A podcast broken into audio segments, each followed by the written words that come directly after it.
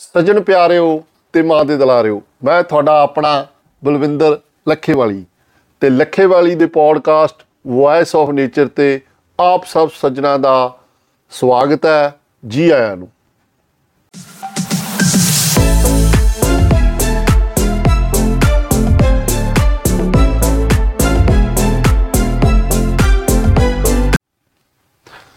ਦੋਸਤੋ, ਅੱਜ ਦਾ ਵਿਸ਼ਾ ਬੇहद ਖੂਬਸੂਰਤ ਹੈ ਔਰ ਜਿਹੜੇ ਚੀਜ਼ ਦੀ ਆਪਾਂ ਗੱਲ ਕਰਨੀ ਹੈ, ਉਹ ਵੀ ਬੇहद ਖੂਬਸੂਰਤ ਰੱਬ ਦੀ ਕਲਾਕਾਰੀ ਉਹਨਾਂ ਦੇ ਵਿੱਚ ਵੇਖਣ ਨੂੰ ਮਿਲਦੀ ਆ ਜਿਨ੍ਹਾਂ ਨੂੰ ਅਸੀਂ ਫੁੱਲ ਕਹਿ ਦਿੰਨੇ ਆ ਔਰ ਫੁੱਲਾਂ ਦੇ ਸੰਗ ਜੇ ਯਾਰੀ ਨਾ ਹੁੰਦੀ, ਧਰਤੀ ਇੰਨੀ ਪਿਆਰੀ ਨਾ ਹੁੰਦੀ।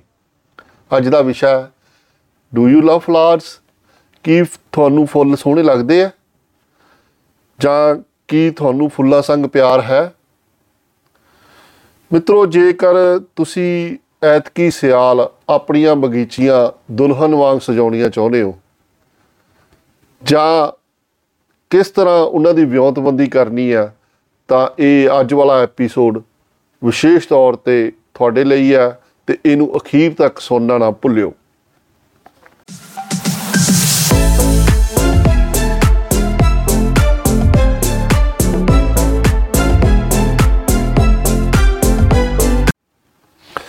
ਦੋਸਤੋ, ਕੁਦਰਤ ਨੇ ਸਾਨੂੰ ਧਰਤੀ ਦੇ ਅਜਿਹੇ ਟੁਕੜੇ ਤੇ ਜਨਮ ਦਿੱਤਾ ਜਿੱਥੇ ਮੌਸਮਾਂ ਦੀ ਅਦਲਾ ਬਦਲੀ ਚੱਲਦੀ ਰਹਿੰਦੀ ਹੈ।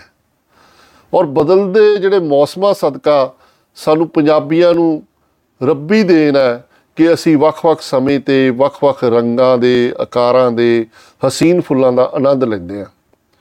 ਬਗੀਚੀ ਵਿੱਚ ਫੁੱਲਾਂ ਲੱਦੇ ਚਾਹੇ ਸਾਡੇ ਕੋਲ ਅਨੇਕਾਂ ਰੁੱਖ, ਝਾੜੀਆਂ, ਵੇਲਾਂ ਭੌਂਕ ਜਿਹਨੇ ਪੌਦੇ ਹੋਣ ਪਰ ਮੌਸਮੀ ਫੁੱਲਾਂ ਦਾ ਆਪਣਾ ਨਜ਼ਾਰਾ ਹੈ। ਔਰ ਰੁੱਤਾਂ ਜਾਂ ਮੌਸਮਾਂ ਅਨਸਾਰ ਜੇਕਰ ਅਸੀਂ ਮੌਸਮੀ ਫੁੱਲਾਂ ਨੂੰ ਦੇਖਦੇ ਹਾਂ, ਤਾਂ ਇਹਨੂੰ ਤਿੰਨ ਸ਼੍ਰੇਣੀਆਂ 'ਚ ਵੰਡਿਆ ਜਾਂਦਾ ਸਰਦ ਰੁੱਤ ਦੇ ਫੁੱਲ, ਗਰਮ ਰੁੱਤ ਦੇ ਫੁੱਲ ਤੇ ਬਰਸਾਤ ਦੇ ਫੁੱਲ।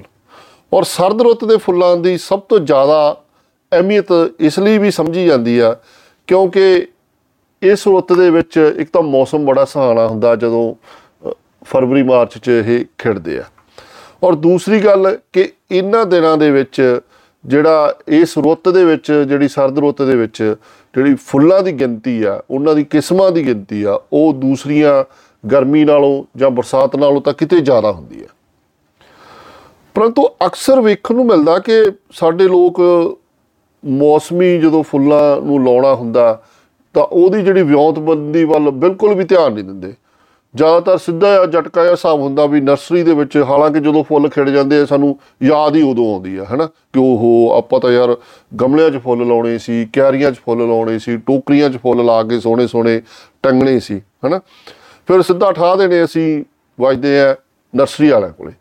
ਔਰ ਨਰਸਰੀ ਵਾਲੇ ਤੋਂ ਜੋ ਪਨੀਰੀਆਂ ਮਿਲ ਜਾਂਦੀਆਂ ਨੇ, ਜੋ ਬੀਜ ਮਿਲ ਜਾਂਦੇ ਨੇ, ਜੇ ਸਮਾਂ ਟਪਾ ਦਈਏ ਤਾਂ ਫਿਰ ਸੁੱਖਣਾ ਕੱਲੀਆਂ ਪਨੀਰੀਆਂ ਹੀ ਮਿਲਦੀਆਂ ਨੇ, ਤਾਂ ਉਹ ਅਸੀਂ ਲਾ ਦਿੰਨੇ ਆ। ਪਰ ਇਹ ਜਿਹੜਾ ਕੋਈ ਤਰੀਕਾ, ਇਹ ਕੋਈ ਬਹੁਤ ਵਧੀਆ ਤਰੀਕਾ ਨਹੀਂ। ਜੇਕਰ ਅਸੀਂ ਸੱਚਮੁੱਚ ਆਪਣੀ ਬਗੀਚੀ ਨੂੰ, ਆਪਣੀ ਬਾਲਕੋਨੀ ਨੂੰ ਫੁੱਲਾਂ ਨਾਲ ਲੱਦਣਾ ਤਾਂ ਲਾਉਣ ਤੋਂ ਪਹਿਲਾਂ ਸਾਨੂੰ ਵਿਉਂਤਬੰਦੀ ਤੇ ਖਾਸ ਧਿਆਨ ਦੇਣਾ ਪੈਣਾ। ਔਰ ਸਰਦ ਰੁੱਤ ਲਈ ਸਾਡੇ ਕੋਲ ਅਨੇਕਾਂ ਹੀ ਰੰਗਾਂ, ਵੱਖ-ਵੱਖ ਕੱਦ ਫੈਲਾਅ ਵਾਲੇ ਵੱਖ-ਵੱਖ ਕਿਸਮਾਂ ਦੇ ਅਨੇਕਾਂ ਫੁੱਲ ਨੇ। ਔਰ ਸਾਨੂੰ ਲੋੜ ਅਨਸਾਰ ਤੇ ਦੇਖਣ ਅਨਸਾਰ ਉਹਨੂੰ ਟੁਕਵੀਂ ਥਾਂ ਦੇਣੀ ਚਾਹੀਦੀ ਆ। ਮਿੱਤਰੋ, ਜ਼ਿਆਦਾਤਰ ਮੌਸਮੀ ਫੁੱਲਾਂ ਦੀ ਜਿਹੜੀ ਪਨੀਰੀ ਆ, ਉਹ ਬੀਜਾਂ ਤੋਂ ਤਿਆਰ ਕੀਤੀ ਜਾਂਦੀ ਆ। ਔਰ ਸਰਦ ਰੁੱਤ ਦੇ ਫੁੱਲਾਂ ਦੀ ਪਨੀਰੀ ਤਿਆਰ ਕਰਨ ਦੇ ਲਈ ਇਹ ਬਿਲਕੁਲ ਜਿਹੜਾ ਸਤੰਬਰ ਦਾ ਜਿਹੜਾ ਅਖੀਰਲੇ ਦਿਨ ਹੈ ਜਿਹੜੇ ਕਿ ਅਖੀਰਲਾ ਹਫਤਾ ਉਹਨੂੰ ਸਭ ਤੋਂ ਬਿਹਤਰ ਗਿਣਿਆ ਜਾਂਦਾ। ਔਰ ਅੱਜ ਐਤਵਾਰ ਦਾ ਦਿਨ ਹੈ ਅਖੀਰਲਾ ਹਫਤਾ ਲਗਭਗ ਸ਼ੁਰੂ ਹੋ ਚੁੱਕਿਆ। ਤੇ ਤੁਸੀਂ ਆਪਣੇ ਜਿਹੜੇ ਸਰਦ ਰੁੱਤ ਦੇ ਫੁੱਲਾਂ ਦੇ ਬੀਜਣ ਦਾ ਦੀ ਤਿਆਰੀ ਹੈ ਉਹ ਆਪਾਂ ਕਰ ਕਰ ਸਕਦੇ ਆ ਔਰ ਉਹਨਾਂ ਨੂੰ ਬੀਜਣਾ ਵੀ ਸ਼ੁਰੂ ਕਰ ਸਕਦੇ ਆ। ਇਸ ਸਤੰਬਰ ਮਹੀਨੇ ਦੇ ਅਖੀਰ ਤੋਂ ਲੈ ਕੇ ਅਕਤੂਬਰ ਮਹੀਨੇ ਤੱਕ ਇਹ ਜਿਹੜਾ ਕਾਰਜ ਆ, ਅਸੀਂ ਕਰ ਸਕਦੇ ਆ।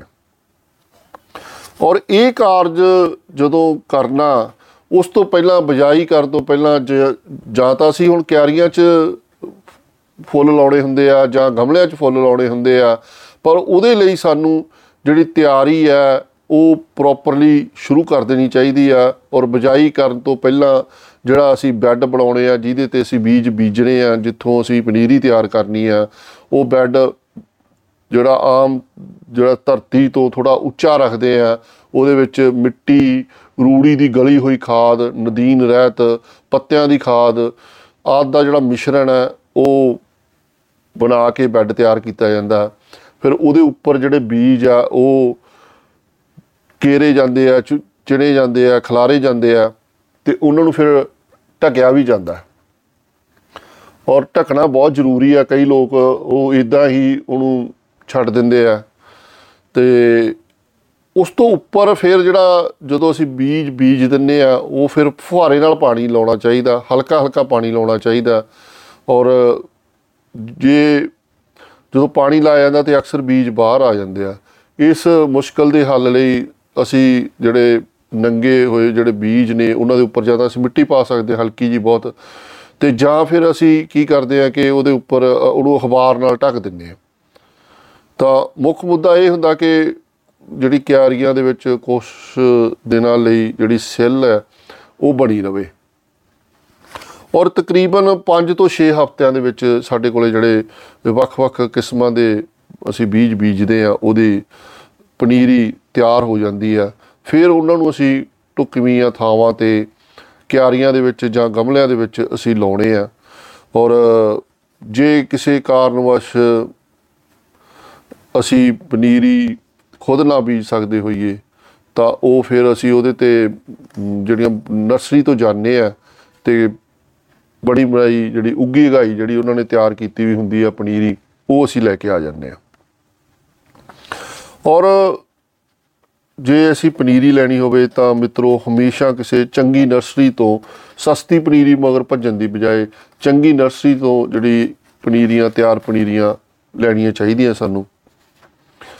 ਔਰ ਪਨੀਰੀ ਲਾਉਣ ਸਮੇਂ ਜਿਹੜੇ ਸਾਡੇ ਫੁੱਲ ਨੇ ਉਹਨਾਂ ਦੇ ਰੰਗਾਂ ਬਾਰੇ ਸਾਨੂੰ ਪਤਾ ਹੋਣਾ ਚਾਹੀਦਾ। ਉਹਨਾਂ ਦੀ ਕਿੰਨੀ ਉਚਾਈ ਲੈਣੀ, ਉਹਨਾਂ ਨੇ ਕਿੰਨਾ ਕੱਦ ਕਾਠ ਕਰਨਾ, ਉਹਨਾਂ ਦਾ ਕਿੰਨਾ ਫਲਾਅ ਹੋਣਾ, ਉਹਦਾ ਸਾਨੂੰ ਧਿਆਨ ਰੱਖਣਾ ਚਾਹੀਦਾ। ਔਰ ਲੰਮੇ ਕੱਦ ਦੇ ਫੁੱਲ ਜਿਨ੍ਹਾਂ ਦੇ ਵਿੱਚ ਗੁਲਦੌਦੀ ਹੋਗੀ dahlia, poppy, sweet sultan, cosmos, ਆਦ ਕਿਆਰੀਆਂ ਦੇ ਪਿਛਲੇ ਪਾਸੇ ਲਾਉਣੇ ਚਾਹੀਦੇ ਆ। ਔਰ ਜਿਹੜੇ ਐਸਟਰ ਹੈ, salvia, phlox, verbena sweet William, California, poppy, ਇਹ ਸਾਰੇ ਦਰਮਿਆਨੇ ਕੱਦ ਦੇ ਹੁੰਦੇ ਆ। ਔਰ ਇਹਨਾਂ ਨੂੰ ਲੋੜ ਅਨਸਾਰ ਅਸੀਂ ਕਿਆਰੀਆਂ ਜਾਂ ਗਮਲਿਆਂ ਵਿੱਚ ਲਾਉਣੇ ਆ। ਔਰ ਕਿੱਥੇ ਸਾਨੂੰ ਜੇ ਅਸੀਂ ਸਾਡੇ ਬੈੱਡ ਚੌੜੇ ਨੇ ਤਾਂ ਸਭ ਤੋਂ ਪਿਛਲੇ ਪਾਸੇ ਅਸੀਂ ਲੰਮੇ ਕੱਦ ਦੇ, ਜਿਵੇਂ ਸ਼ੁਰੂ ਪਹਿਲਾਂ ਕਹਿ ਚੁੱਕਿਆ ਵੀ ਗੁਲਦੌਦੀ ਡੇਲੀਆ ਵਰਗੇ ਲਾਉਣੇ ਚਾਹੀਦੇ ਆ।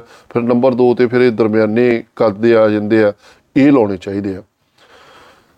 ਹਾਲਾਂਕਿ ਜਦੋਂ ਜਦੋਂ ਮੈਂ ਪਹਿਲਾਂ ਕਿਹਾ ਕਿ ਜੇ ਬੈੱਡ ਚੌੜੇ ਹੋਣ ਤਾਂ ਤੀਜੀ ਸ਼੍ਰੇਣੀ ਫਿਰ ਛੋਟੇ ਫੁੱਲਾਂ ਦੀ ਵੀ ਆ ਜਾਂਦੀ ਆ, ਜਿਹਦੇ ਵਿੱਚ ਡੇਜ਼ੀ ਹੈ, ਪੈਂਜ਼ੀ ਹੈ, ਆਈਸ ਪਲਾਂਟ ਜਿਹਨੂੰ ਅਸੀਂ ਬਰਫ਼ ਕਹਿ ਦਿੰਦੇ ਆ, ਬ੍ਰੈਚੀਕੋਮ ਹੈ, ਉਹ ਇਹ ਸਾਰੇ ਜਿਹੜੇ ਡੇਜ਼ੀ, ਪੈਂਜੀ, ਆਈਸ ਪਲਾਂਟ, ਬਰਫ਼ ਜਿਹਨੂੰ ਆਪਾਂ ਕਹਿੰਦੇ ਆ ਜਾਂ ਬ੍ਰੈਚੀਕੋਮ, ਇਹ ਛੋਟੇ ਕੱਦ ਦੇ ਹੁੰਦੇ ਆ। ਔਰ ਇਹਨਾਂ ਨੂੰ ਹਮੇਸ਼ਾ ਜ- ਬਿਲਕੁਲ ਲਾਸਟ ਤੇ ਲਾਇਆ ਜਾਂਦਾ, ਦਰਮਿਆਨੇ ਕੱਦ ਤੋਂ ਅੱਗੇ ਲਾਇਆ ਜਾਂਦਾ, ਤਾਂ ਜੋ ਧੁੱਪ ਸਾ- ਸਾਰੇ ਫੁੱਲਾਂ ਨੂੰ ਮਿਲੇ।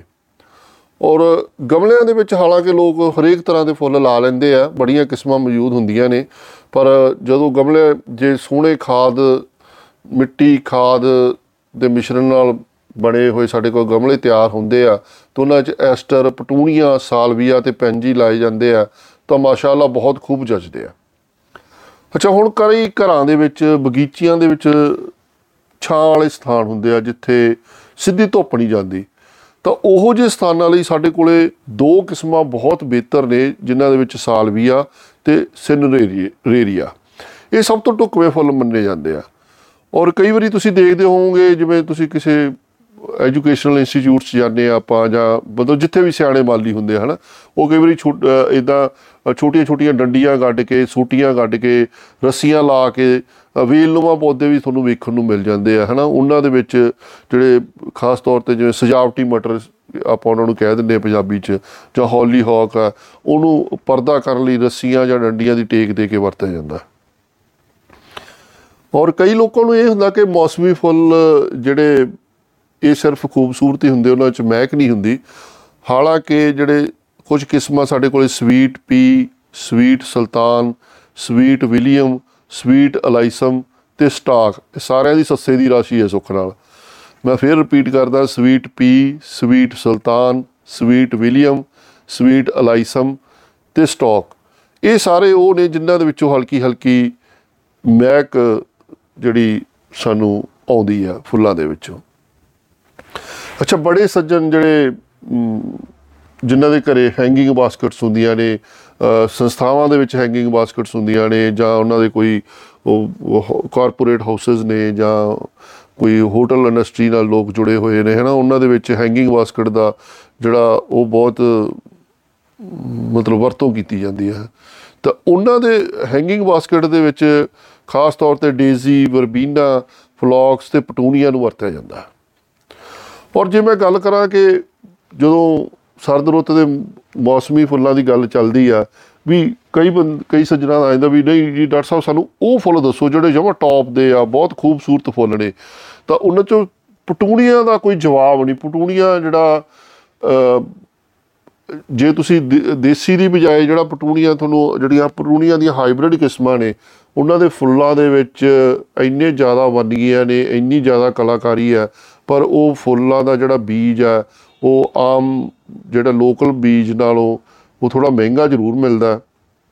ਜਾਂ ਈਵਨ ਉਹਨਾਂ ਦੀ ਪਨੀਰੀ ਵੀ ਮਹਿੰਗੀ ਮਿਲਦੀ ਆ ਪਰ ਪਟੂਨੀਆ ਦਾ ਜਿਹੜਾ ਫੁੱਲ ਹੈ, ਉਹ ਖਿੜਦੇ ਵੀ ਬਹੁਤ ਸੋਹਣੇ ਆ ਔਰ ਉਹਨਾਂ ਦਾ ਸਮਾਂ ਵੀ ਜਿਹੜਾ ਦੂਸਰੇ ਖਿੜਨ ਦਾ ਸਮਾਂ ਈਵਨ ਗਾ, ਮਤਲਬ ਕਈ ਫੁੱਲ ਤਾਂ ਜਿਵੇਂ ਸਾਡੇ ਫਰਵਰੀ, ਮਾਰਚ ਦੇ ਵਿੱਚ ਜਦੋਂ ਗਰਮੀ ਬਹੁਤ ਵੱਧ ਜਾਂਦੀ ਆ ਤਾਂ ਅਪ੍ਰੈਲ ਦੇ ਵਿੱਚ ਜਾ ਕੇ ਖਤਮ ਹੋਣੇ ਸ਼ੁਰੂ ਹੋ ਜਾਂਦੇ ਤੇ ਇਹ ਤਾਂ ਈਵਨ ਉਸ ਤੋਂ ਵੀ ਬਾਅਦ ਤੱਕ ਕਈ ਵਾਰੀ ਚੱਲਦੇ ਰਹਿੰਦੇ ਆ।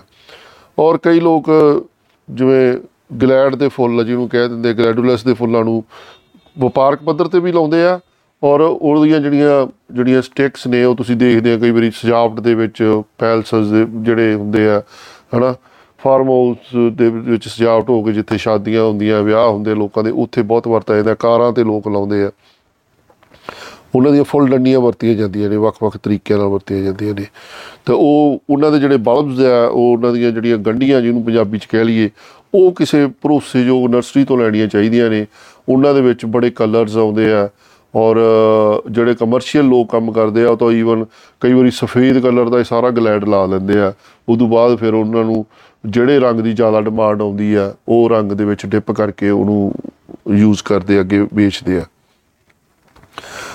ਮਿੱਤਰੋ ਗੇਂਦਾ ਸਾਡਾ ਬਹੁਤ ਪੁਰਾਤਨ ਫੁੱਲ ਹੈ ਔਰ ਗੇਂਦੇ ਦੇ ਵਿੱਚ ਬੜੀ ਵੇਰੀਏਸ਼ਨ ਹੈ। ਗੇਂਦੇ ਦੇ ਵਿੱਚ ਉਹਦੇ ਆਕਾਰ ਦਿੱਖ ਕਈ ਗੇਂਦੇ ਦੇ ਫੁੱਲ ਤੁਸੀਂ ਦੇਖਦੇ ਹੋਵੋਗੇ ਵੀ ਕਈ ਕਿਸਮਾਂ ਤਾਂ ਇੰਨੀਆਂ ਖੂਬਸੂਰਤ ਹੁੰਦੀਆਂ ਹੈ ਮੋਤੀ ਚੂਰ ਦੇ ਲੱਡੂ ਵਰਗੀਆਂ ਹੁੰਦੀਆਂ ਹਨਾ? ਅ, ਸਜਿਆ ਹੋਇਆ ਜਿਹੜਾ ਇੱਕ ਜਿਹੜੇ ਗੋਲ ਗੋਲ ਫੁੱਲ ਨੇ ਉਹਨਾਂ ਦੇ ਵਿੱਚ ਰੰਗਾਂ ਦੀ ਵੀ ਵੇਰੀਏਸ਼ਨ ਆਉਂਦੀ ਆ। ਔਰ ਗੇਂਦਾ ਸਾਲ ਦੇ ਕਈ ਮਹੀਨੇ ਉਗਾਇਆ ਜਾ ਸਕਦਾ। ਗੁਲਦੋਦੀ ਗੁਲਦੋਦੀ ਦਾ ਹਾਲਾਂਕਿ ਜਿਹੜਾ ਕਾਰਜ ਆ ਉਹ ਤਾਂ ਜ- ਬਰਸਾਤ ਰੁੱਤ ਤੋਂ ਸ਼ੁ- ਸ਼ੁਰੂ ਹੋਣ ਵੇਲੇ ਹੀ ਸ਼ੁਰੂ ਹੋ ਜਾਂਦਾ ਔਰ ਜਿਹੜੇ ਪ੍ਰੋਫੈਸ਼ਨਲ ਲੋਕ ਨੇ ਜਿਹੜੇ ਗੁਲਦੋਦੀ ਦੇ ਅ, ਦਿਲੋਂ ਕੰਮ ਕਰਦੇ ਆ ਉਹ ਤਾਂ ਗੁਲਦੋਦੀ ਦੇ ਸਾਰਾ ਸਾਲ ਹੀ ਕੰਮ ਕਰਦੇ ਰਹਿੰਦੇ ਆ। ਪਹਿਲਾਂ ਗੁਲਦੋਦੀ ਨੂੰ ਅਮ, ਸੰਭਾਲਦੇ ਆ ਫਿਰ ਜਦੋਂ ਰੁੱਤ ਸ਼ੁਰੂ ਹੋਣ ਤੋਂ ਪਹਿਲਾਂ ਉਹਦੀਆਂ ਫਿਰ ਕਟਿੰਗ ਤਿਆਰ ਕਰਨੀਆਂ ਹੁੰਦੀਆਂ ਔਰ ਇਹਨੂੰ ਵੀ ਪੂਰੀ ਅ, ਖੂਬ ਸ਼- ਦੇਖਭਾਲ ਕੀਤੀ ਜਾਂਦੀ ਆ ਔਰ ਫਿਰ ਇਹ ਤਾਂ ਸੁੱਖ ਨਾਲ ਦਸੰਬਰ ਮਹੀਨੇ ਗੁਲਦੌਦੀ ਆਪਣੇ ਰੰਗ ਬਖੇਰ ਦਿੰਦੀ ਆ।